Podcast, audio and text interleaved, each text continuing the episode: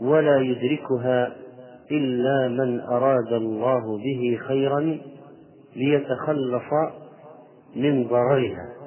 هذه الشهوة تنفق في سبيلها الأموال وتراق لها الدماء. وتنشأ بسببها العداوة بين الأخ وأخيه والابن وأبيه إنها شهوة حب الرئاسة. وأصل هذه التسمية جاءت عن شداد بن أوس رضي الله عنه كما جاء عنه في رواية نعيم بن حماد أنه تشجى بثوب وبكى ثم بكى ثم بكى. فقال له قائل ما يبكيك يا أبا يعلى؟ قال إن أخوف ما أخاف عليكم الشهوة الخفية والرياء الظاهر. إنكم لن تؤتوا إلا من قبل رؤوسكم. إنكم لن تؤتوا إلا من قبل رؤوسكم. إنكم لن تؤتوا إلا من قبل رؤوسكم. الذين إذا أمروا بخير أطيعوا وإن أمروا بشر أطيعوا. وفسر أبو داود السجستاني رحمه الله تعالى الشهوة الخفية بحب الرئاسة. كما روى عنه أبو بكر ابن أبي داود رحمه الله. سمعت أبي يقول الشهوة الخفية حب الرياسة. والظاهر والله أعلم أن هذا من التفسير بالمثال.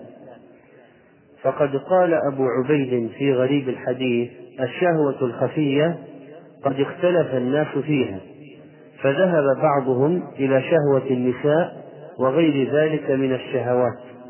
وهو عندي ليس بمخصوص بشيء واحد ولكنه في كل شيء من المعاصي يضمره صاحبه ويصر عليه وإنما هو الإصرار وإن لم يعمله. وقد اشتهر عند أهل العلم تفسير أبي داود للشهوة الخفية بحب الرئاسة فصار علما عليها ينصرف الذهن له إلا لقرينة تبين خلاف ذلك. فصار عند العلماء. إذا قيل الشهوة الخفية يعني حب الرئاسة مع أن هناك شهوات خفية أخرى. وقال ابن تيمية رحمه الله مما يبين أن الإنسان قد يخفى عليه كثير من أحوال نفسه فلا يشعر بها أن كثيرا من الناس يكون في نفسه حب الرياسة كامن لا يشعر به بل إنه مخلص في عبادته. وقد خفيت عليه عيوبه وكلام الناس في هذا مشهور ولهذا سميت هذه الشهوة الخفية. إذا ممكن واحد يكون مخلص في العبادة وفي قلبه هذا المرض متأصل وهو لا يشعر. ينكشف إذا تولى شيئا. أو حصل محك فيه تنافس على منصب.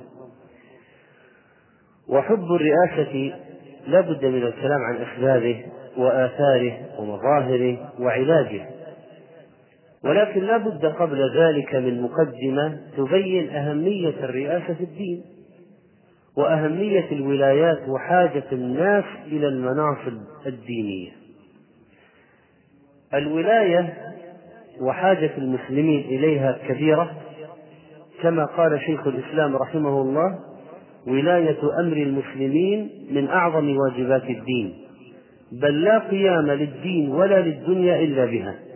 فإن بني آدم لا تتم مصلحتهم إلا بالاجتماع بحاجة بعضهم إلى بعض. الإنسان مدني بطبعه. الإنسان مدني. والناس يجتمعون. ولا بد لهم للاجتماع حتى يتعاونوا في معايشهم لحاجة بعضهم إلى بعض. ولا بد لهم عند الاجتماع من رأس. حتى قال النبي صلى الله عليه وسلم إذا خرج ثلاثة في سفر فليؤمروا أحدهم. رواه أبو داود وإسناده حسن كما في السلسلة الصحيحة. قال شيخ الإسلام فأوجب صلى الله عليه وسلم تأمير الواحد في الاجتماع القليل العارض في السفر تنبيها بذلك على سائر أنواع الاجتماع. ولأن الله تعالى أوجب الأمر بالمعروف والنهي عن المنكر ولا يتم ذلك إلا بقوة وإمارة.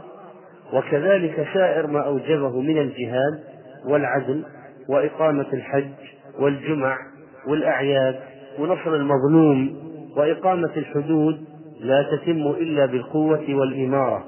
ولهذا روي إن السلطان ظل الله في الأرض ويقال ستون سنة من إمام جائر أصلح من ليلة واحدة بلا سلطان والتجربة تبين ذلك فالناس إذن محتاجون في كل أمر من أمورهم العامة من يدير هذا الأمر ويرأس شؤونه ما هو موقف المسلم من الولاية؟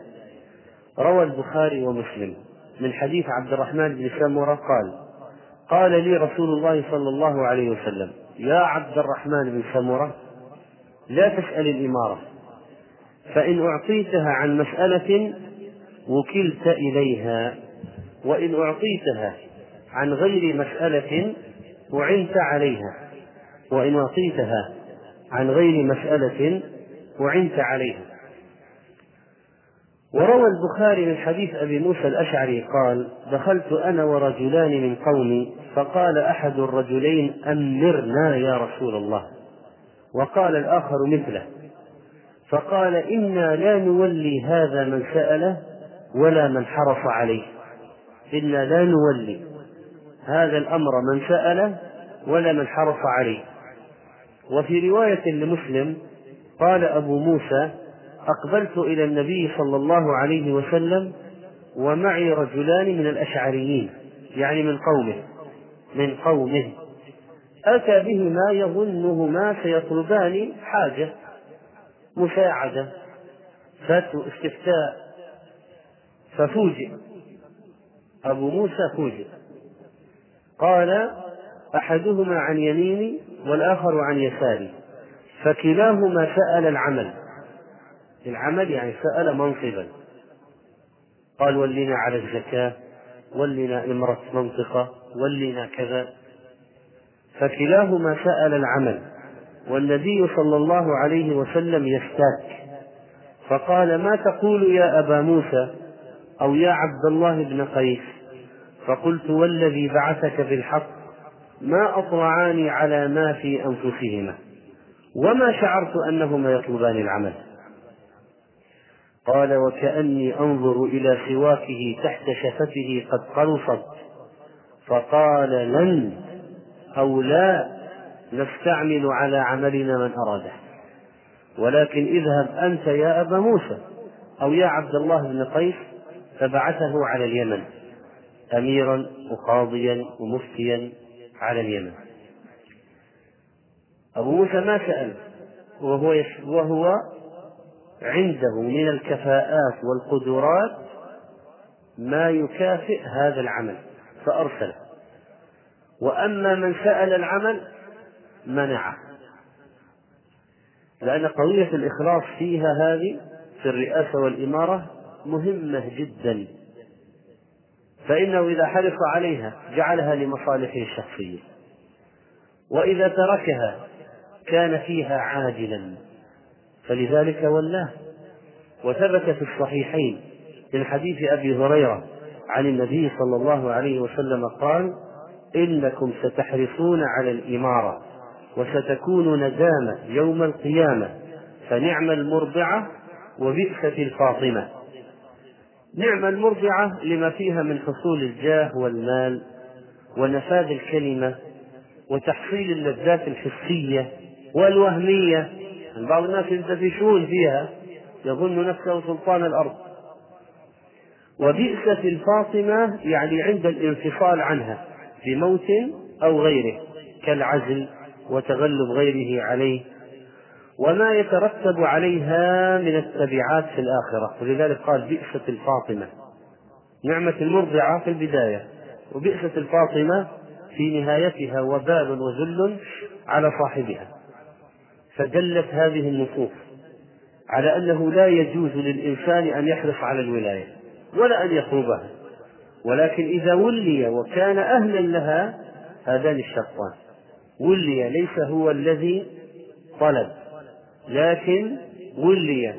وكان أهلا لها وهذا الثاني فإن عليه أن يستعين بالله ويتحمل المسؤولية بحسب قدرته واستطاعته ويجتهد في مجاهدة نفسه على عدم التعلق بهذه الولاية لما فيها من المفاسد العظيمة. وقال الشيخ عبد الرحمن السعدي رحمه الله في بهجة قلوب الأبرار الإمارة وغيرها من الولايات على الخلق لا ينبغي للعبد أن يسألها ولا يتعرض لها ولا يتعرض لها. بل يسأل الله العافية والسلامة فإنه لا يدري هل تكون الولاية خيرا له أو شرا. ولا يدري هل يستطيع القيام بها أم لا. فإذا سألها وحرص عليها وكل إلى نفسه. إذا تولاها عن طلب منه يوكل إلى نفسه من قبل الله ومن قبل الخلق. الله يكله إلى نفسه ولا يعينه. والخلق كذلك يقولون أنت حريص عليها تريد؟ اعمل وحدك. بخلاف ما لو دفعوه دفعا هو هم دفعوه وهو لا يريد فسيرون أنه لا أنهم لا بد أن يعينوه لأنه لأن هذه رغبتهم لا رغبته. قال الشيخ رحمه الله لأن سؤالها ينبئ عن محذورين. إذا إذا سألها وحرص عليها وكل إلى نفسه ومتى وكل العبد إلى نفسه لم يوفق ولم يسدد في أموره ولم يعن عليها لأن سؤالها ينبئ عن محذورين. الأول الحرص على الدنيا والرئاسة. والحرص يحمل على الريبة في التخوض في مال الله والعلو على عباد الله. والثاني فيه نوع اتكال على النفس وانقطاع عن الاستعانة بالله. وأما من لم يحرص عليها ولم يتشوف لها ولم يستشرف لها يعني لم يتطلع إليها بل أتته من غير مسألة ورأى من نفسه عدم قدرته عليها فهو يتهم نفسه يقول أنا ضعيف فإن الله يعينه عليها ولا يكله إلى نفسه لأنه لم يتعرض للبلاء. ومن جاءه البلاء بغير اختياره حمل عنه ووفق للقيام بوظيفته. وفي هذه الحال يقوى توكله على الله تعالى. ومتى قام العبد بالسبب متوكلا على الله نجح. وفي قوله أعنت عليها دليل على أن الإمارة وغيرها من الولاة الدنيوية جامعة للأمرين للدين والدنيا. فإن المقصود من الولايات كلها أي منصب في العالم إصلاح دين الناس ودنياهم. هذا المقصود أصلا إصلاح دين الناس ودنياهم. المقصود شرعا من أي منصب إصلاح دين الناس ودنياهم. ولهذا يتعلق بها الأمر يعني بالمعروف والنهي عن المنكر والإلزام بالواجبات والردع عن المحرمات والإلزام بأداء الحقوق. وكذلك السياسة والجهاد فهي لمن أخلص فيها لله وقام بالواجب من أفضل العبادات. ولمن لم يكن كذلك من أعظم الأخطار ولهذا كانت من فروض الكفايات لتوقف كثير من الواجبات عليها. انتهى كلامه رحمه الله. طيب هل يجوز للإنسان أن يطلب الولاية؟ هل في حالات خاصة؟ الجواب نعم. هناك حالات خاصة يجوز للإنسان أن يطلب الولاية. إذا كانت نيته خالصة لله ونفع المسلمين ولا يوجد أحد يسد مسده بل ربما الناس تخلوا عنها لخطورة وضعها مثل ما أمر خالد نفسه. قتل قتل الأمراء في المعركة. الوضع الآن يفترض الوضع يفرض أن يتقدم واحد يحمل اللواء وإلا ضاع الجيش وإلا انهزموا. وهذا الآن صار وضع وضع خطير لأن الأول الأمير الأول قتل والأمير الثاني قتل والأمير الثالث قتل. وضع خطير الآن ما هو وضع الآن؟ يمد رجليه على أريكة يؤتى بالطعام والشراب وفوق رأسه الخدم. هذا وضع خطير الآن. ولذلك تقدم خالد وأمر نفسه. رأى الوضع يقتضي أن يؤمر نفسه. ما أحد تقدم لحمل اللواء فتقدم والحال خطير. أمر خالد نفسه. وحق له ذلك. حق له ذلك. أبو سليمان لها وللحرب رجالها. وكذلك فإن نبي الله يوسف عليه السلام قال اجعلني على خزائن الأرض إني حفيظ عليم. فطلبها. فالسؤال لماذا طلبها؟ قال الشيخ السعدي رحمه الله هو إنما طلبها لهذه المصلحة التي لا يقوم بها غيره. بدون مدح لنفسه وبدون غمط للآخرين يوسف عليه السلام يعلم يقينا أنه هو الوحيد القادر على إدارة شؤون هذه العملية ولا يقوم بها غيره بدون غرور وبدون احتقار الخلق هو يعرف هذا الواقع هذا الواقع والبلاد بلاد كفر. وأهل الكفر فيهم من الظلم الكثير جدا. ومن الذي سيعدل؟ ومن الذي لا يطيع هوى نفسه في هذه؟ فقال يوسف اجعلني على خزائن الأرض. وعنده إمكانات وعنده قدرات وعنده توفيق من الله ثم هو نبي. نبي. هو إنما طلبها لهذه المصلحة التي لا يقوم بها غيره من الحفظ الكامل. ولهذا لما تولى خزائن الأرض يبقي موضعا موضعا من الديار المصرية من أقصاها إلى أقصاها يصلح للزراعة إلا زرع في مدة سبع سنين. ثم حصنه وحفظه ذلك الحفظ العجيب. ثم لما جاءت السنون الجدب واضطر الناس إلى الأرزاق سعى في الكيل للناس بالعدل. فمنع التجار من شراء الطعام خوف التضييق على المحتاجين. هو الموزع الآن. هذا مكان التوزيع الوحيد في البلد. وعلى حسب العائلة وعلى حسب عدد الأشخاص وعلى حسب وعلى بالعدل. فمنع التجار من شراء الطعام خوف التضييق على المحتاجين. وحصل بذلك من المصالح والمنافع شيء لا يعد ولا يحصى كما هو معروف. قال ابن القيم رحمه الله في الروح أيضا والفرق بين حب الرئاسة وحب الإمارة للدعوة إلى الله هو الفرق بين تعظيم أمر الله والنصح له وتعظيم النفس والسعي في حظها.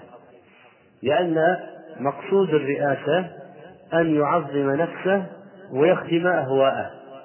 أما الإمارة في الدعوة إلى الله فالمقصود إقامة أمر الله وتعظيم دين الله ونشر دعوة الله ونصح خلق الله. قال فإن الناصح لله المعظم له المحب له يحب أن يطاع ربه لا أن يطاع هو يريد أن يطاع ربه. فلا يعصى وأن تكون كلمته هي العليا وأن يكون الدين كله لله وأن يكون العباد ممتثلين أوامره مجتنبين نواهيه. فقد ناصح الله في عبوديته وناصح خلقه في الدعوة إلى الله. فهو يحب الإمام في الدين بل يسأل ربه أن يجعله للمتقين إماما يقتدى به. يقتدي به المتقون كما اقتدى هو بالمتقين. فإذا أحب هذا العبد الداعي إلى الله أن يكون في أعينهم جليلا وفي قلوبهم مهيبة وإليهم حبيبا وأن يكون فيهم مطاعا لكي يأتموا به ويقتفوا أثر الرسول على يده لم يضره ذلك. إلى أن واحد قال أنا أريد أن أكون قدوة أحب أنا أحب أن أكون قدوة في الخير. أنا أحب أن يراني الناس فيعملوا بعمل الصالح. وأن أكون متدينا حقيقة ملتزما أمر الله. فهذا لا يلام وليس بخطأ هذا التمني بل إنه يسأل وجعلنا المتقين إماما. ليس للفاجرين ولا لأهل الدنيا وإنما للمتقين. ولهذا ذكر سبحانه عباده الذين اختصهم لنفسه وأثنى عليهم في تنزيله. وأحسن جزاءهم يوم لقائه فذكرهم بأحسن أعمالهم وأوصافهم الذين يمشون على الأرض هونا في الأخلاق وفي التعامل في العبادة.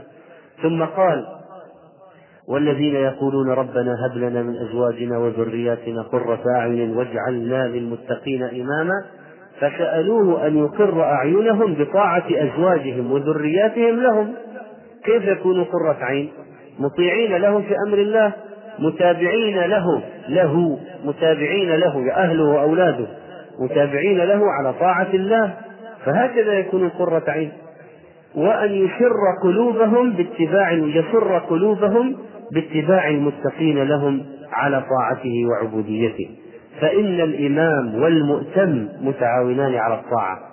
فإنما سألوه يعني سألوا ربهم ما يعينون به المتقين على مرضاته وطاعته. يعني ما قال يعني المتقين إماما حتى يذكر اسمي في المجالس وحتى أصير أنا رأسا بين الناس مشهورا وإنما لكي يطيعوك بالاقتداء بي. لكي أكون أنا معينا لهم على طاعتك. ليكون الاقتداء بسيرتي معينة لهم على طاعتك. هذا مقصوده. وهو دعوتهم إلى الله بالإمامة في الدين. التي أساسها الصبر واليقين كما قال تعالى وجعلنا منهم أئمة يهدون بأمرنا لما صبروا وكانوا بآياتنا يوقنون. يعني بالعلم والدين بالعلم واليقين تنال الإمامة في الدين بالصبر واليقين تنال الإمامة في الدين.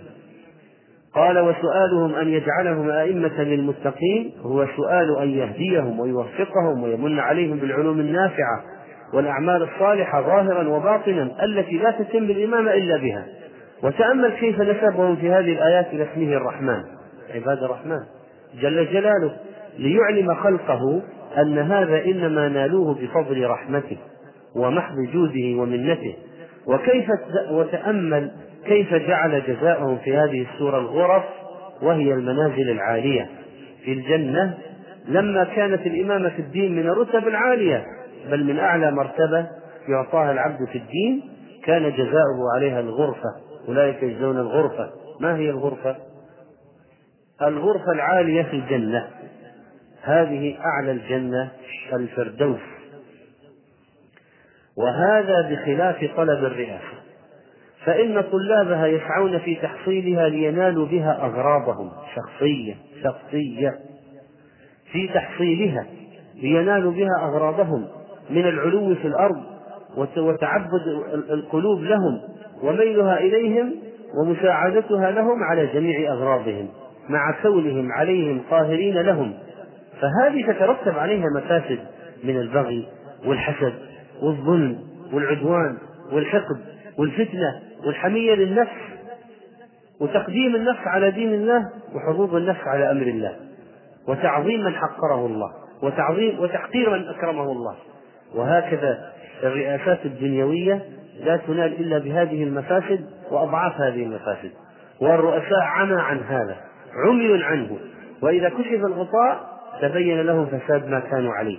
ولا سيما إذا حشروا في صور الذر على هيئة الرجال وأشكال الرجال لكنهم إذا حشروا على إذا حشروا إذا حشروا في حجم النمل على أشكال الرجال. يطأهم الناس بأقدامهم إهانة لهم وتحقيرا وتصغيرا كما حقروا أمر, أمر الله. فإذا الولاية المنصب وسيلة لإقامة الدين وسيلة لحماية الشرع وتطبيقه وأن يسير الناس تسيير الناس عليه أن يمشى الناس عليه. وهذه الوسيلة وهي الرئاسة لا بد أن ينتبه العبد من آفاتها. هناك أشياء قبلها وأشياء بعدها. وإذا تحولت هذه الرئاسة إلى مفاسد أفسدت الدين. وهل أفسد الدين إلا الملوك وأحبار سوء ورهبانها؟ ما هي أسباب حب الرئاسة؟ الناس يحبون الرئاسة للتحرر من سلطة الآخرين. لا يريد أن يكون فوقه أحد. ثانيا أن الرئاسة توافق رغبات النفس وشهواتها والإنسان أن يحب يحب أن يكون آمرا ناهيا لا مأمورا منهيا. يريد أن تكون له الكلمة يريد أن يعلو فوق الناس يريد أن الناس يثنون عليه وينافقون له ويجاملونه ويطلبون منه ويقفون عند بابه. قال سفيان الثوري ما رأيت الزهد في شيء أقل منه في الرئاسة. ترى الرجل يزهد في المطعم والمشرب والمال والثياب فإن نوزع الرئاسة حان عليها وعاد هذا كلام سفيان رحمه الله. وقال يوسف بن أسباط الزهد في الرياسة أشد من الزهد في الدنيا. وقال ابن تيمية النفس مشحونة بحب العلو والرئاسة بحسب إمكانها. وقال ابن حبان في روضة العقلاء وأنشدني المنتصر بن بلال بلاء الناس مذ كانوا إلى أن تأتي الساعة بحب الأمر والنهي وحب السمع والطاعة. يحبون أن يكونوا آمرين ناهين وأن يسمع الناس لهم ويطيعون ثالثا لماذا تطلب الرئاسة لضعف الإيمان؟ فراغ القلب من الإيمان. ضعف الإيمان في النفس التطلع لشهوات الدنيا. من امتلأ قلبه بالإيمان يعرف أن هذه الدنيا فانية وأن هذا هؤلاء الذين يتقاتلون عليها هم في الحقيقة من الأسافل والله عز وجل ذكر من صفات عباده التواضع له. وعباد الرحمن الذين يمشون على الأرض هونا ساكنين متواضعين لله ولخلق الله. وصفهم بالوقار والسكينة. تلك الدار الآخرة نجعلها للذين لا يريدون علوا في الأرض ولا فسادا. والعاقبة للمتقين. فهم ليس لهم إرادة. ما عندهم إرادة للعلو في الأرض. ما عندهم إرادة لعلو أشخاصهم بذواتهم. هم لا يريدون علوا شخصيا. لا يريدون علوا لا يريدون الاستعلاء على خلق الله. وأن يكونوا يفرضون أنفسهم على خلق الله. لا يريدون علوا في الأرض ولا فسادا. والعاقبة للمتقين. لا يريدون التكبر. المقصود بالعلو في الأرض العلو المشتمل على تكبر. وعلى ظلم. مثل فرعون. إن فرعون علا في الأرض. هل هو علو إيمان؟ علو عزة إيمانية؟ كلا. هو علو ذات تريد قهر الآخرين. علو ذات تريد استحواذ. استحواذ شهوات الدنيا لنفسها. علو فيه قهر للخلق. علو فيه ظلم للناس واستعباد. ورابعا عدم استشعار خطر حمل الأمانة نتيجة لظلم الإنسان وجهله. إنه كان ظلوما جهولا. لو أنه يعرف حقيقة خطر الأمانة ما ما حرص على الرئاسة. قال النبي صلى الله عليه وسلم ما من رجل يلي أمر عشرة فما فوق ذلك إلا أتى الله عز وجل مغلولا يوم القيامة. لا بد يكون مغلول. يده إلى عنقه فكه بره ثم ينظر هل هو بر فيهم ولا لا. إذا بر فيهم فك الغل. أو أوبقه إثمه أهلكه. أولها ملامة وأوسطها ندامة وآخرها خزي يوم القيامة. قال الألباني رحمه الله إسناده جيد. أولها ملامة يلومه الناس وأوسطها ندامة إذا نحي عنها وخلع منها. وآخرها خزي يوم القيامة بما يلقى الله من الخيانة وعدم القيام بالمسؤولية وأداء الحقوق. وخامسا من أسباب الحرص على الرئاسة إيثار الحياة الدنيا على الآخرة. تلك تلك الدار الآخرة نجعلها الذين لا يريدون علوا في الأرض ولا فسادا. يؤثرون هل تؤثرون الحياة الدنيا؟ والآخرة خير وأبقى. لأنه لو كان يؤثر الآخرة ترك الشيء الذي يسبب الهلاك في الآخرة. سادسا لذة حب لذة الرئاسة وسكرها في سكر في الموضوع. سكر قال شيخ الإسلام في كتاب الاستقامة ومن السكر أيضا ما يكون بحب الرئاسة والمال أو شفاء الغيظ. فإنه إذا قوي ذلك أوجب سكرا وإنما كانت هذه الأشياء قد توجب سكرا لأن السكر شبيه ما يوجب اللذة القاهرة التي تغمر العقل. الخمر الآن إذا شربها يحس بلذة تغمر عقله. والعقل يذوب ويغشى ويغلف ويعطل. وهذه فيها سكر إيش الجامع المشترك بينهما سبب اللذة إدراك المحبوب فإذا كانت المحبة قوية وإدراك المحب قويا والعقل والتمييز ضعيفا ماذا ينتج عن ذلك؟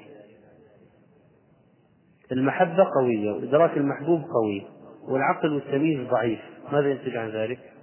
ها؟ السكر السكر كان ذلك سببا للسكر لكن ضعف العقل تارة يكون من ضعف نفس الإنسان المحب وتارة يكون من قوة السبب الوارد. يعني إما أن تكون قضية من داخله ضعف أو قوة من شيء خارجي. وإذا اجتمع الأمران هذه مصيبة الشكر التام. لكن ضعف العقل يعني متى العقل يضعف أمام الشهوة؟ متى يضعف العقل؟ قال تارة يكون من ضعف نفس الإنسان المحب لهذه الشهوة شهوة مال شهوة نساء شهوة منصب. متى؟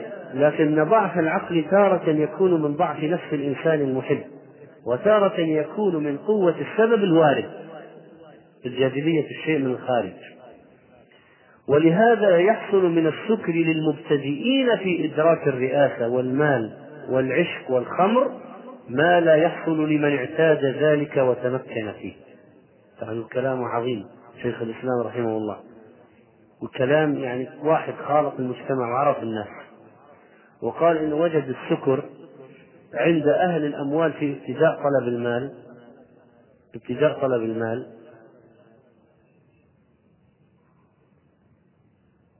شيء عجيب.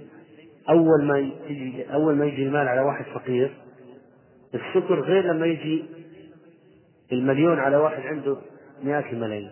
يكون خلاص هذا شيء محتاج والله يا أخوان جاءني واحد جلس معي هناك في هذا المكان.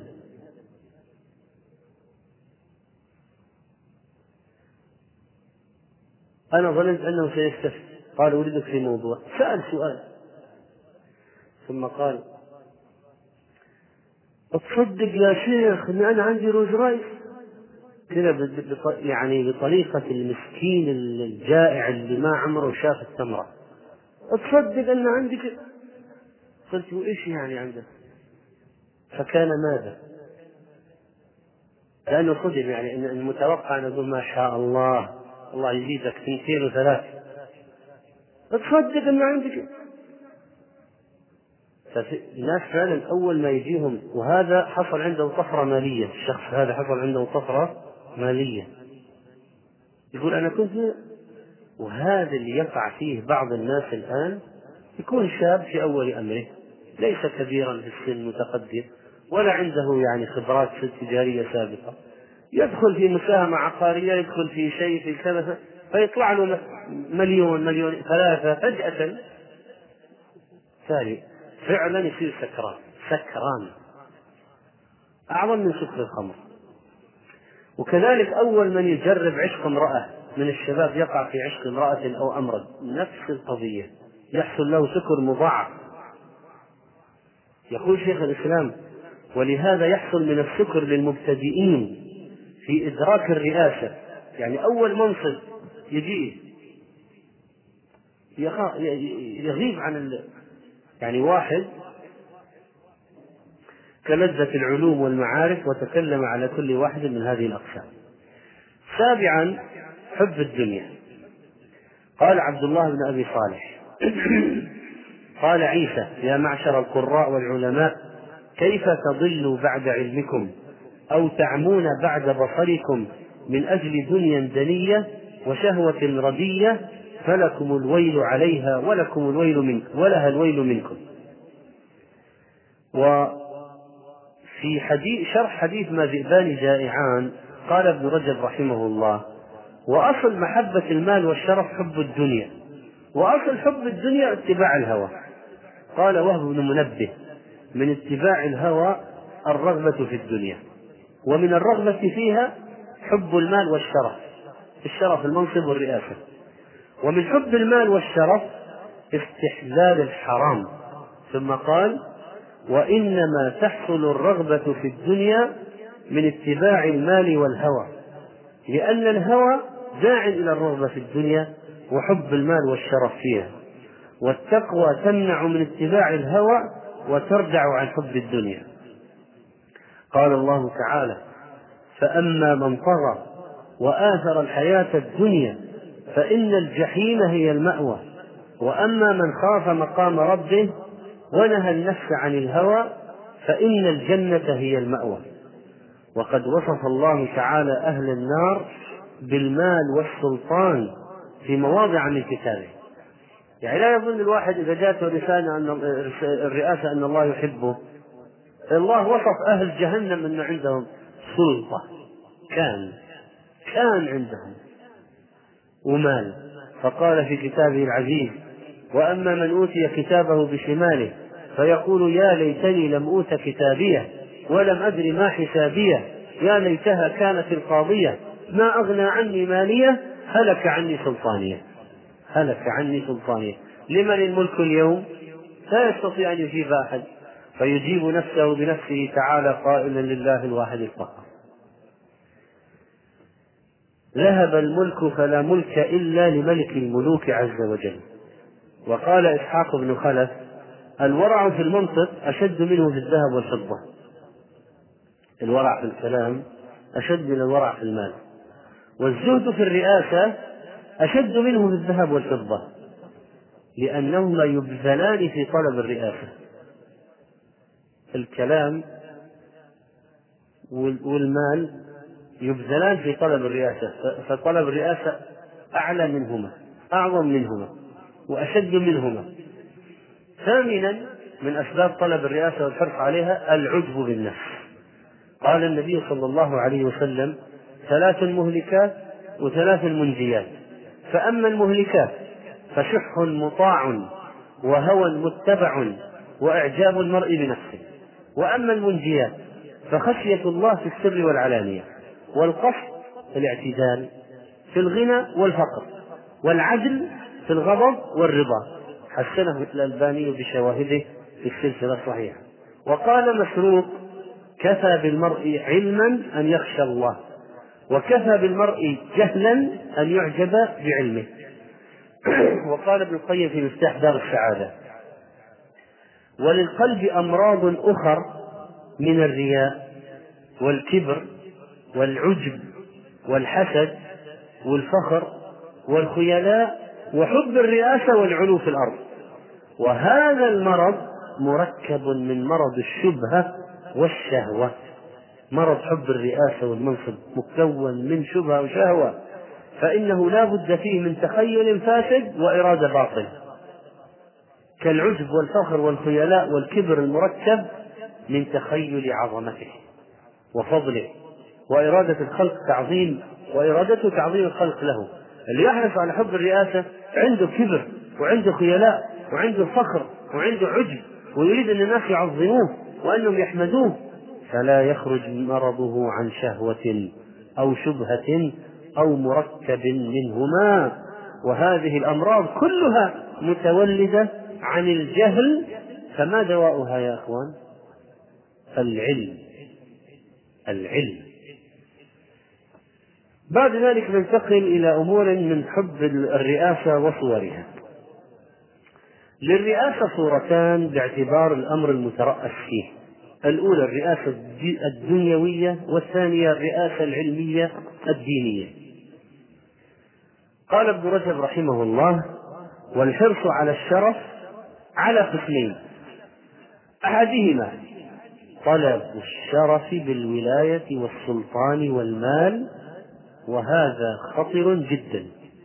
وهو في الغالب يمنع خير الآخرة وشرفها وكرامتها وعزتها قال الله تعالى وعزها قال تعالى تلك الدار الآخرة نجعلها للذين لا يريدون علوا في الأرض ولا فسادا.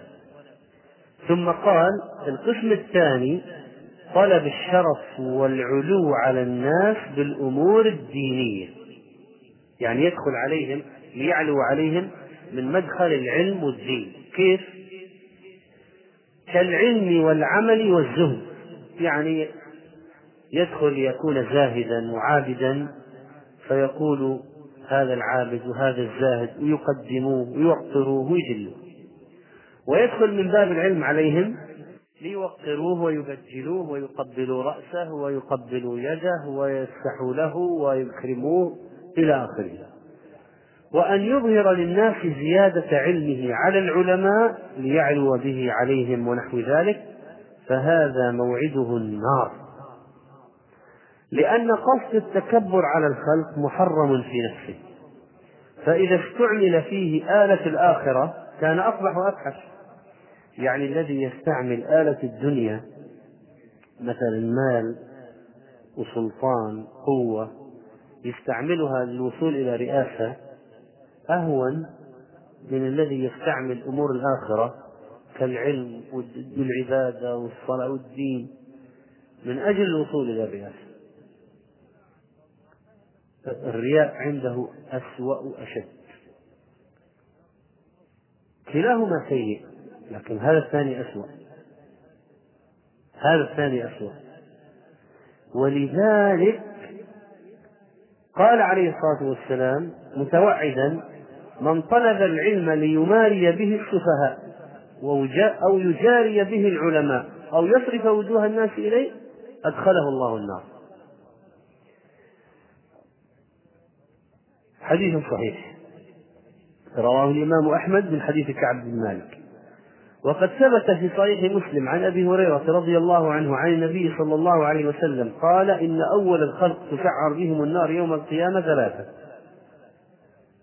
ذكر منهم العالم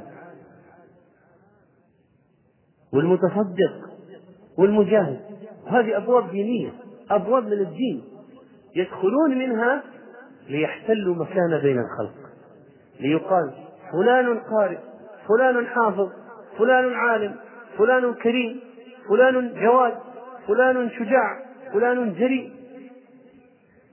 لما دخلوا على الناس من أبواب الدين لينالوا مكان بين الخلق كبهم الله في النار. أول ناس أول من تسعر بهم النار يوم القيامة.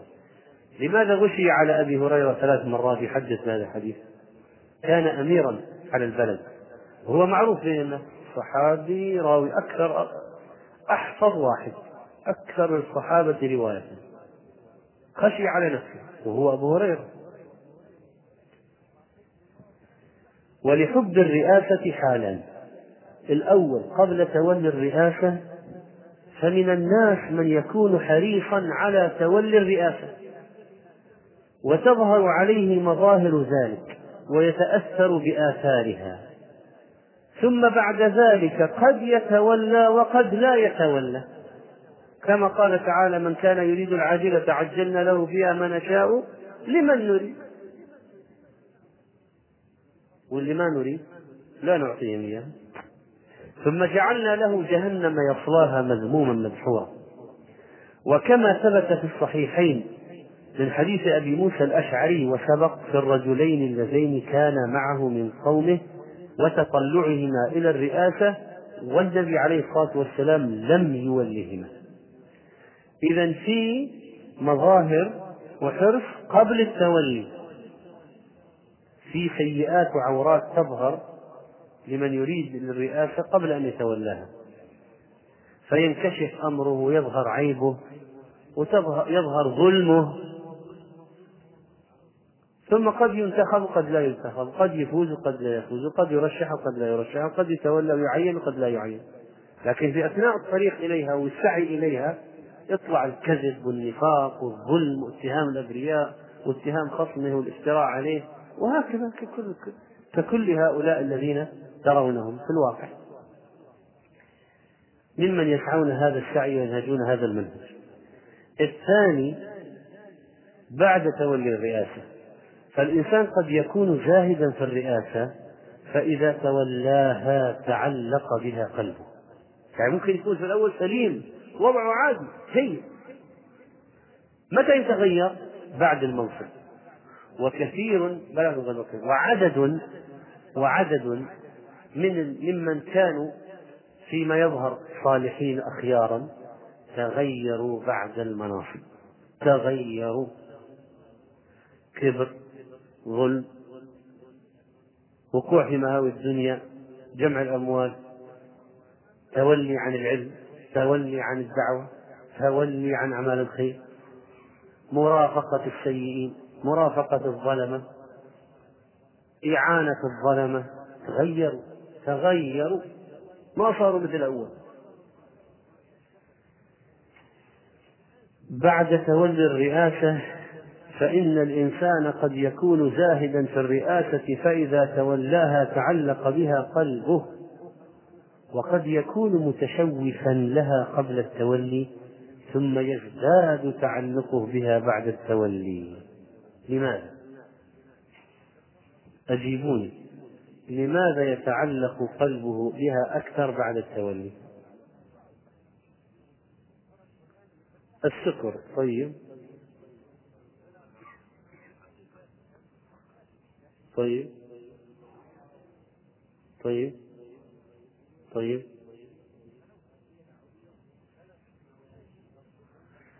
هو لماذا يتعلق بها جدا أن يحرص عليها بعد أن وصل إليها؟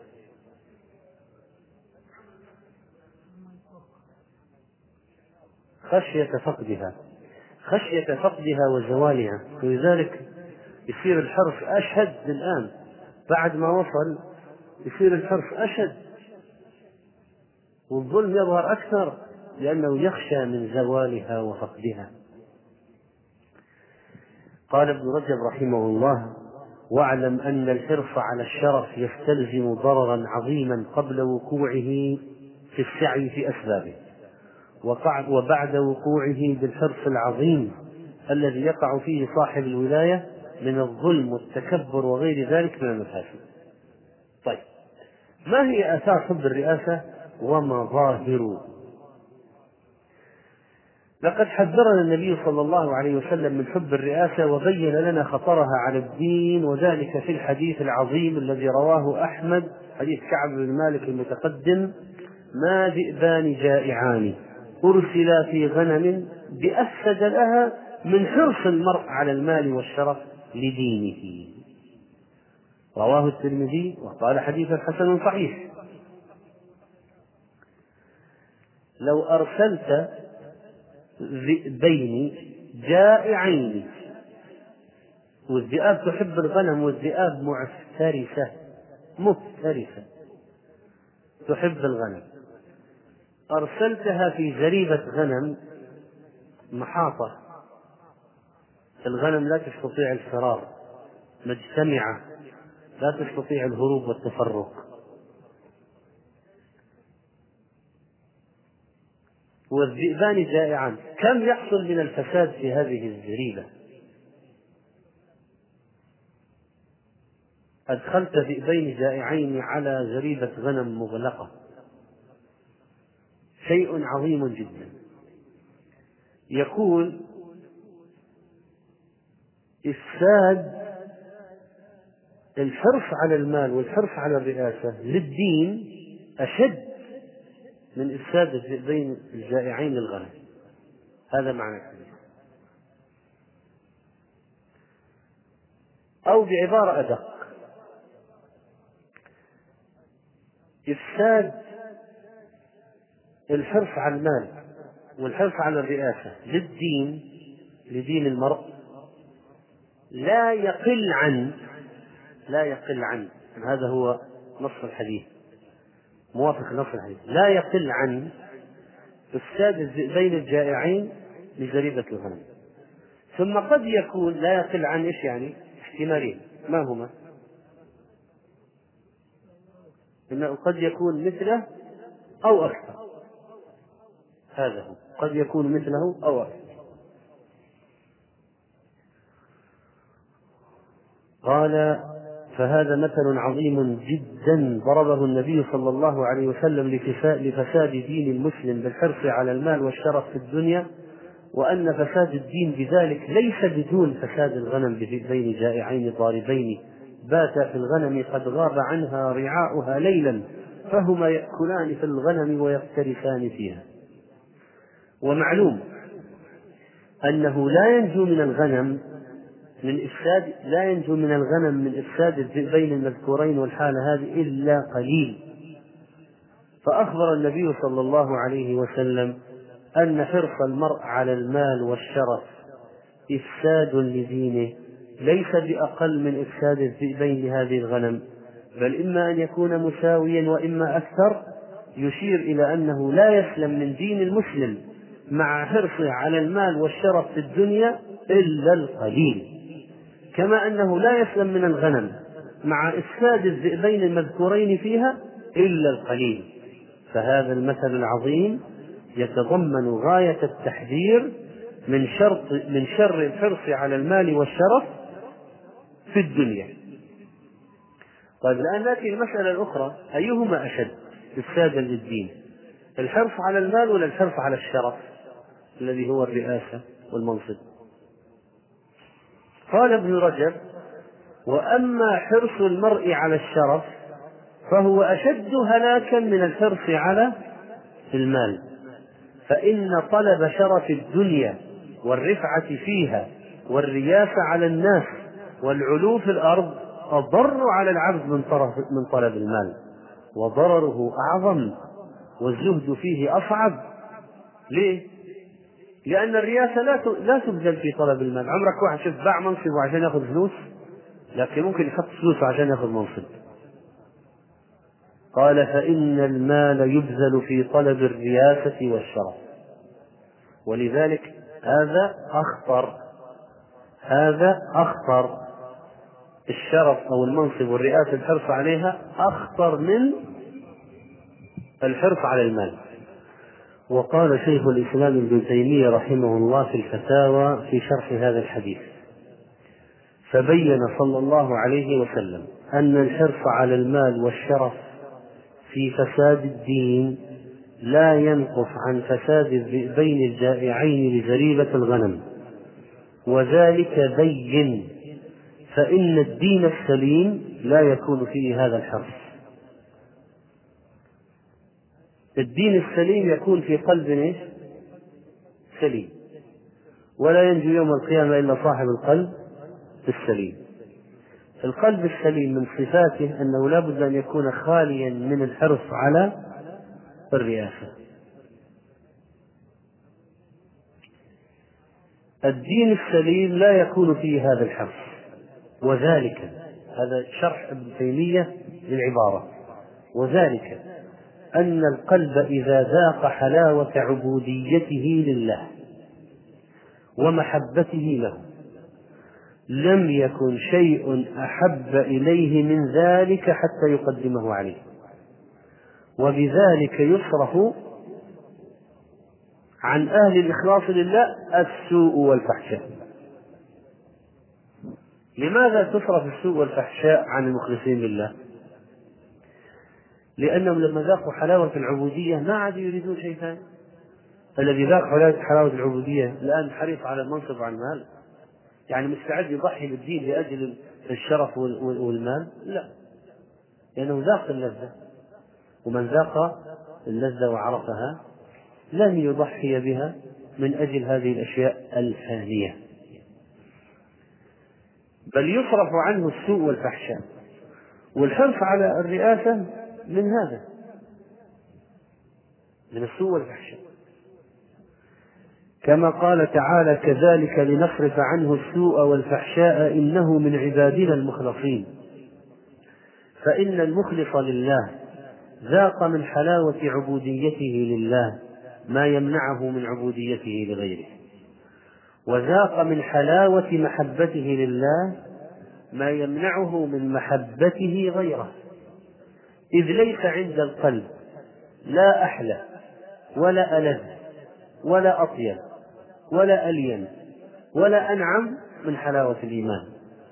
المتضمنة عبوديته المتضمنة عبوديته لله ومحبته له وإخلاص الدين له وذلك يقتضي انجذاب القلب إلى الله فيصير القلب منيبا إلى الله خائفا منه راغبا راهبا كما قال تعالى من خشي الرحمن بالغيب وجاء بقلب منيب. المحب يخاف من زوال مطلوبه يخاف من زوال مطلوبه. ويريد أن يحصل مرغوبة. وما معنى ذلك؟ ما معنى هذه العبارة؟ أنت يا أيها الأخ هذه عبارة أن المؤمن يريد حصول مرغوبه يخشى من زوال مطلوبه. عبر لي عنها باستعمال كلمتي الخوف والرجاء.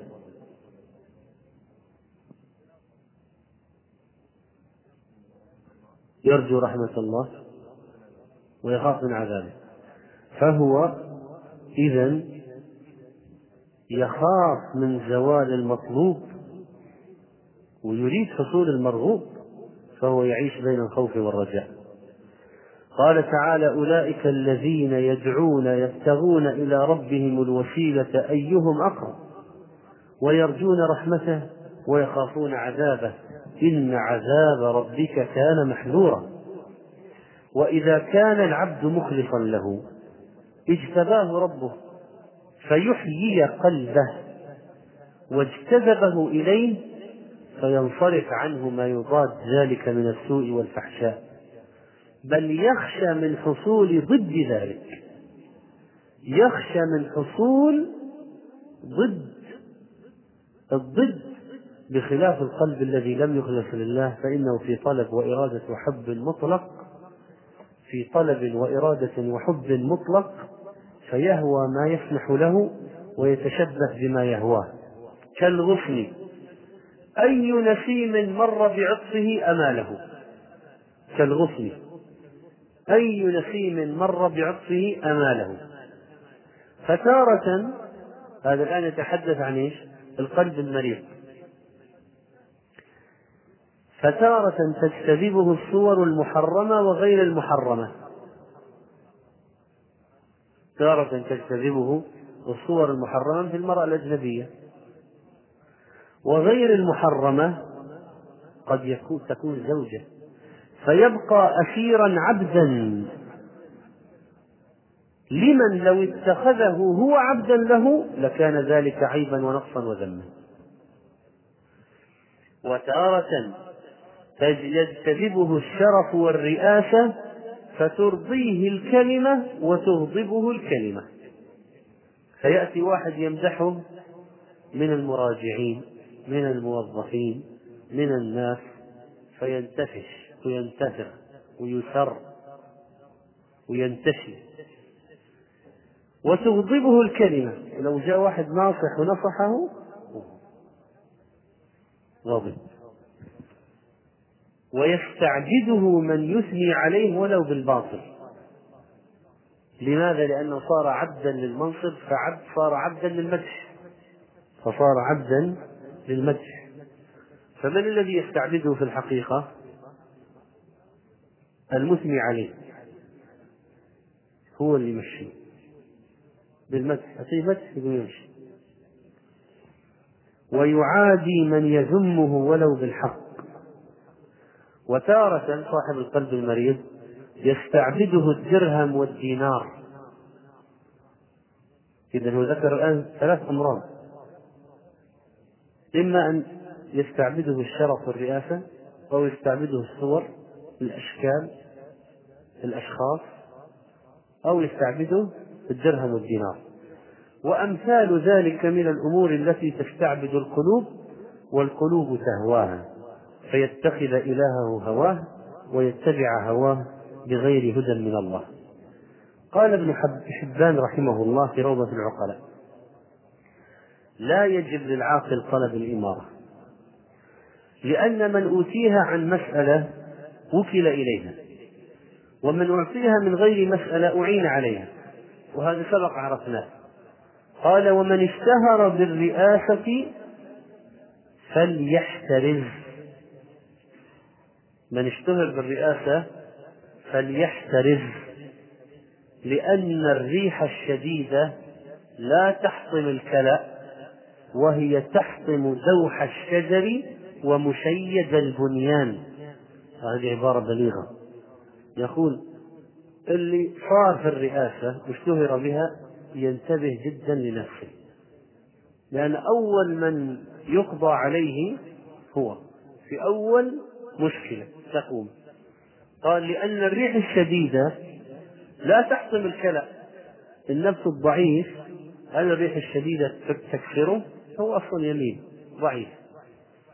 لكنها تحطم دوح الشجر الشجرة الكبيرة القوية الضاربة بجذورها وفروعها العالية.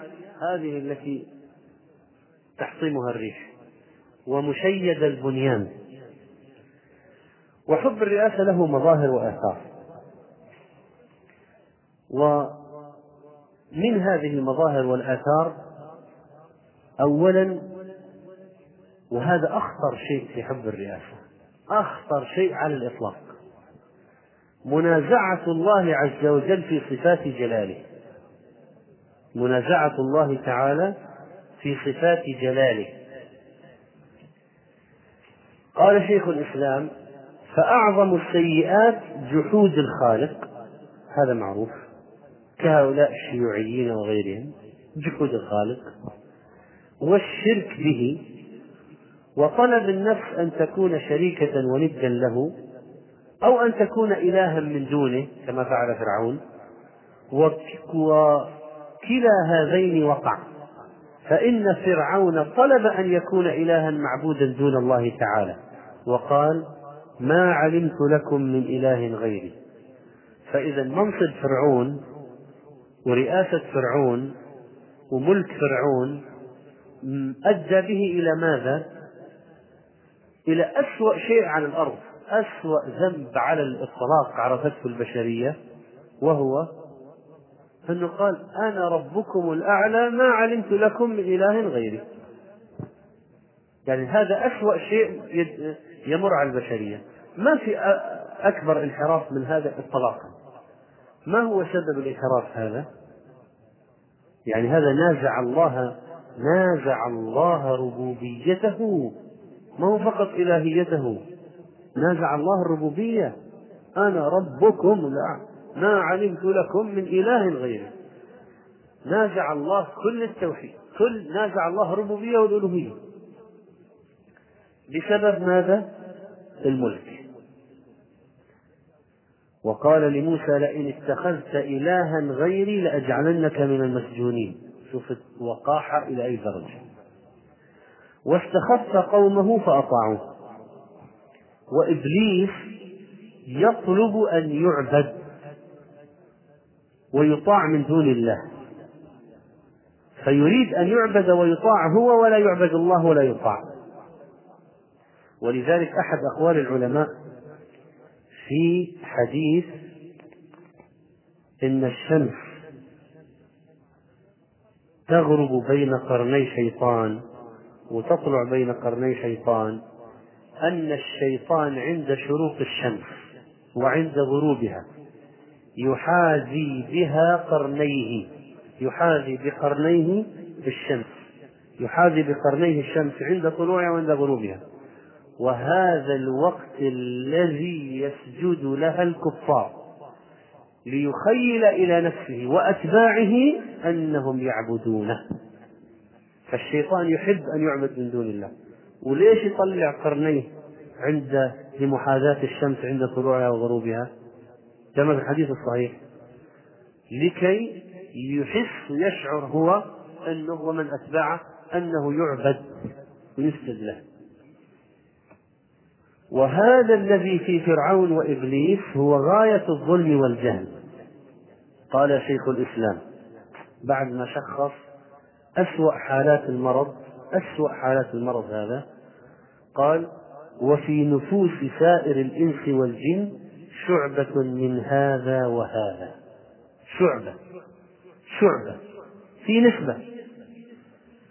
إن لم يعن الله العبد ويهديه وإلا وقع في بعض ما وقع فيه إبليس وفرعون بحسب الإمكان. حسب ما يتمكن ويطغى ينازع ربه. قال بعضهم ما من نفس إلا وفيها ما في نفس فرعون. يعني من الكبر والاستعلاء. غير أن فرعون قدر فأظهر قدر تمكن تمكن. له جنود ملك. غير أن فرعون قدر فأظهر وغيره عجز فأضمر. وغيره عجز فأضمر. وذلك أن الإنسان إذا اعتبر وتعرف نفسه فكر في نفسه وتأملها. وتعرف نفسه والناس وسمع أخبارهم رأى الواحد منهم يريد لنفسه أن تطاع وتعلو بحسب قدرته. فالنفس مشحونة بحب العلو والرياسة بحسب إمكانها. فتجد أحدهم يوالي من يوافقه على هواه ويعادي من يخالفه في هواه وإنما معبوده ما يهواه. قال تعالى أرأيت من اتخذ إلهه هواه؟ أفأنت تكون عليه وكيلا؟ والناس عنده. في هذا الباب كما هم عند ملوك الكفار من المشركين من الترك وغيرهم يقول يا رباعي أي صديق وعدو فمن وافق هواهم كان وليا. وإن كان كافرا مشركا. ومن لم يوافق هواهم كان عدوا وإن كان من أولياء الله المتقين وهذه هي حال فرعون. هذا تشخيص مرض عند الناس يشخصه طبيب القلوب ابن تيمية رحمه الله أن الناس عندهم شعب في أنفسهم في قضية حب الرئاسة والعلو عندهم كل واحد عنده نسبة إلا من عصمه الله. والواحد من هؤلاء يريد أن يطاع أمره بحسب إمكانه. يعني الزوجة تريد أن يطاع أمره والزوج يريد أن يطاع أمره وأم الزوج تريد أن يطاع أمرها وكل كل واحد في نفسه أنه يطاع يريد الموظف والمدير كل واحد يريد أن يطاع أمره. هذه شهوة هذه شهوة في النفس. كل واحد يريد أن يقول افعل والناس يمتثلون كل واحد. في أحد بريء من هذا؟ فهذه الشعبة موجودة في النفوس. كل واحد يريد أن يطاع يأمر فيطاع. كل واحد يريد هذا. قال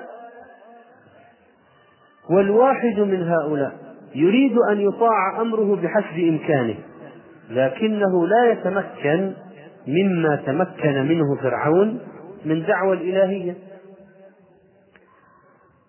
ولا وهؤلاء يقول عندي مرض عندهم هذا المرض. وإن كانوا يقرون بالله عز وجل لكنهم إذا جاءهم من يدعوهم إلى عبادته وطاعته المتضمنة ترك طاعتهم فقد يعادونه كما عاد فرعون موسى. وكثير من الناس ممن عنده بعض عقل وإيمان لا يطلب هذا الحد. بل يطلب لنفسه ما هو عنده. فإن كان مطاعا مسلما طلب أن يطاع في أغراضه وإن كان فيها ما هو ذنب ومعصية لله. ويكون من أطاعه في هواه أحب إليه وأعز عنده ممن أطاع الله وخالف هواه. إذا يقول حتى بعض أهل الإيمان وبعض أهل الدين عندهم شهوة أن الناس يطيعونهم في مراداتهم وأهوائهم وأغراضهم. يحبون أن الناس يطيعونهم في هذه الأشياء. واللي يعصيه والذي يعصيه يبغضه. والذي يطيعه ولو في المعصية يحبه. قال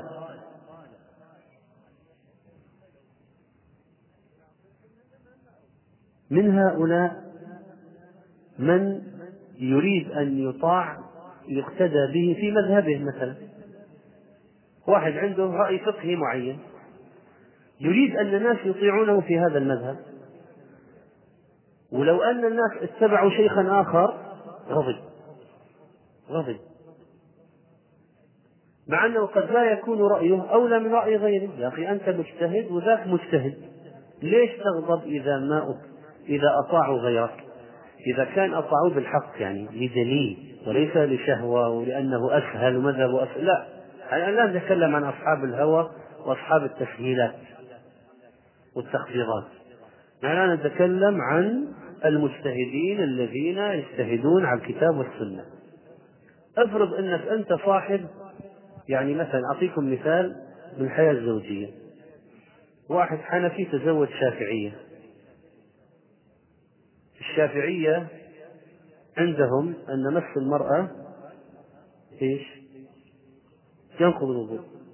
الحنفية لا ينقض. يريد أن يمسها يقول له أنا متوضي وأصلي وخر عني. طيب قال لا الآن لازم تغيري مذهبك. هو الآن من الناحية النظرية حتى لما بدون دراسة القضية هو يريدها أن تتبع مذهبه. هل لأنه أولى بالحق من مذهبها؟ هو أصلا مقلد. هو أصلا عامي. عامي مقلد لا يعرف الدليل ولا يعرف شيء. ولا يعرف إمامه لماذا اختار هذا القول. ولا يعرف إمامها لماذا اختار هذا القول. وهي كذلك فيريد هو لهواه لحاجته أنها تطيعه. هذا شوف هذه لو أخذناها نحن الآن في في قضايا دينية يعني ممكن يجي واحد يقول الله يمكن معه حق. يعني بعض الناس يمكن يفكر يقول يمكن معه حق. فكيف بأمور الدنيا؟ يعني الناس فيهم شعبة يقول ابن تيمية كلامه أنه حتى أهل بعض أهل الدين عندهم شعبة من قضية أنه يحب أن يطاع.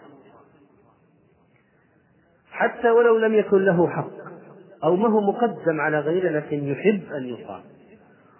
يحب من يطيعه يغضب ممن يعصيه. قال وإن كان شيخا أحب من يعظمه دون من يعظم نظيره حتى لو كان يقرآن كتابا واحدا كالقرآن أو يعبدان عبادة واحدة متماثلان فيها كالصلوات الخمس فإنه يحب من يعظمه بقبول قوله والاقتداء به أكثر من غيره وربما أبغض نظيره. وربما أبغض نظيره وأتباعه حسدا وبغيا. حسدا وبغيا. وهذا يتجلى كثيرا عند مشايخ الطرق الصوفية. الصوفية مشايخ الصوفية إياك. يعني إذا كان واحد من طلابه أو مريديه راح جلس في حلقة شيخ آخر غضب عليه وفصله وطرده ومنعه من الحضور يقول يا أنا لا تجلس عندي لا تجلس عندي. اثنين شيخين ممنوع. قال يا أخي قد يجد عند ذاك من الفائدة ما لا يجد عند؟ لا. ماشي ممنوع. هذول طلابي كأن عندهم صك وصاية عليهم يعني. هذول تلاميذ ما حد يجرب عليهم. سبحان الله. قد يحيا قلبه بذاك أكثر منك ولماذا تغضب؟ فأقول هذا ربما يكون عند الناس حتى أصحاب المنهج القويم المعتدل لهوى نفس لا يريد من طلابه أن يحضروا في حلقة شيخ آخر. مع أنه قد يكون حلقة الشيخ الآخر فيها فوائد لهم أكثر. ربما الكلمة التي تنفعه التي تصيب في قلبه الموقع المهم جدا ليست عنده هو. يقول لا ويرفض. اللي يسجل عندي ما يروح عند غيره ليه؟ استكثار الاتباع يريد أن يطاع ولا يريد أن الناس أن هؤلاء يذهبون إلى غيره. فكيف الحال بالمغالين أصحاب الغلو من هؤلاء الطرق الصوفية الذين يعملون القضية عملية ولاء وبراء؟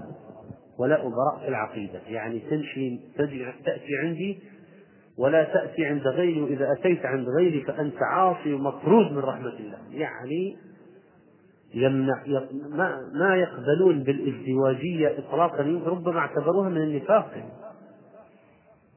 ولذلك تجد عند بعض الجهل الذين يتبعونهم من التعصب يقول شيخي في الشام ضرب شيخك في العراق بالقبقاب وشدخ رأسه.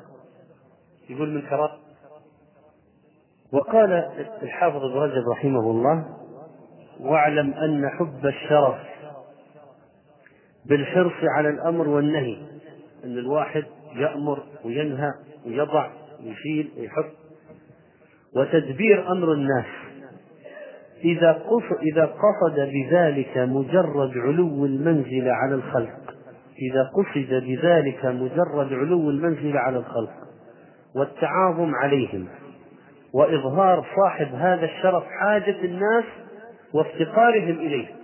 يقول انظر كيف إنهم مصطفين على بابي. يعجبه أن الناس يعجبه ويرضي غروره وكبرياءه أن الناس مصطفين على بابه وأنهم واقفين بالدور سر طويل صفا أمام مكتبه. هذا يرضي غروره هذا ينعش قلبه. هذا روحه أن الخلق يتذللون له ويظهرون افتقارهم ويقول واحد تكفى الله يخلي هكذا أنا مسكين أنا محتاج أنا أنا مالي إلا الله ويشركون أمامه. ممكن واحد منهم يقول مالي إلا الله وأنت. الله لي في السماء وأنت لي في الأرض. وهذا شرك. لكن هذا عندهم عند أصحاب المناصب هؤلاء عندهم هذا البلسم الشافي عندهم هذا روح الحياة. أن أن يحس أن الناس يستعطفونه ويتذللون إليه ويمدحونه ويظهرون فقرهم عنده ويظهرون حاجتهم إليه وهذه منازعة لله عز وجل. هذه هذه خطورة المنصب أن هذه منازعة لله. لأن من الذي تظهر إليه الحاجات؟ ومن الذي يتذلل بين يديه؟ ومن الذي ينطرح عنده على من الذي ينطرح عنده ويطلب ويرجى ويدعى ويتوسل إليه؟ من هو؟ الله عز وجل. فيأتي واحد يريد من الخلق أن يفعلوا له ذلك هذا منازع لله. وهذه من سوء قضية المنصب والدمار الذي يدمر به قلب صاحبه. قال ابن رجب كلام مهم جدا جدا. أنت ربما تجده يوميا في المكاتب وعند المدراء وعند أهل المناصب أن هذا موجود عندهم. ولكن القضية ما ينتبه لخطورتها بعض الناس مع أن القضية تمس العقيدة. قضية خطيرة جدا. يقول ابن رجب التعاظم عليهم وإظهار صاحب هذا الشرف حاجة الناس وافتقارهم إليه وذلهم له في طلب حوائجهم منه فهذا نفسه مزاحمة لربوبية الله وإلهيته. هذه مزاحمة. وربما تسبب بعض هؤلاء إلى إيقاع الناس في أمر يحتاجون فيه إليه ليضطرهم بذلك إلى رفع حاجاتهم إليه. فيقول له حولوا عليه خليه يجيب. لا ليحل المشكلة لكن ليشعر هو أن الناس مضطرون إليه. قال ليضطرهم بذلك إلى رفع حاجاتهم إليه وظهور افتقارهم واحتياجهم إليه ويتعاظم بذلك ويتكبر به أن الناس محتاجين إليه أن الناس يتذللون إليه أن الناس يظهرون فقرهم إليه. وهذا لا يصلح إلا لله وحده لا شريك له كما قال تعالى ولقد أرسلنا إلى أمم من قبلك فأخذناهم بالبأساء والضراء لعلهم يتضرعون لعلهم يتضرعون لمن؟ لرؤسائهم لعلهم يتضرعون لمن؟ لله وفي بعض الآثار أن الله تعالى يبتلي عبده بالبلاء ليسمع ليسمع تضرعه. يعني الله يحب من يونس الله عز وجل يحب من عبده ذي النون في بطن الحوت أن يتذلل إليه وأن يتضرع إليه وأن يظهر إليه افتقاره وأيوب أن يتضرع إليه. الله ابتلاهم ابتلاهم ليتضرعوا فتعلو درجتهم وتظهر عبوديتهم.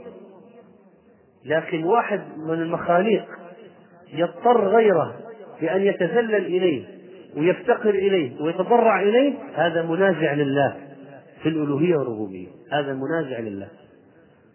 قال وفي هذه وفي الآثار أيضا أن العبد إذا دعا الله وهو يحبه قال الله يا جبريل لا تعجل بقضاء حاجته فإني أحب أن أسمع تضرعه. فالله أحيانا لماذا يؤخر الله إجابة بعض الناس مع أنهم يتضرعون جدا؟ كل يوم رافعين أيديهم. لماذا؟ لأن الله يحب أن يسمع تضرعهم فيزيدهم أجرا وثوابا وترتفع منزلتهم عنده.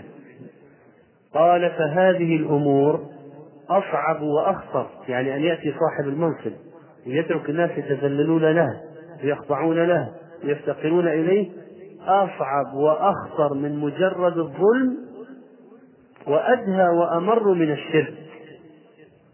وفي الصحيح عن النبي صلى الله عليه وسلم أنه قال يقول الله تعالى الكبرياء ردائي والعظمة إزاري فمن نازعني فيهما عذبته. وهؤلاء ينازعون الله ويدعون العظمة لأنفسهم. هذا الموضوع له تتمة في الدرس القادم.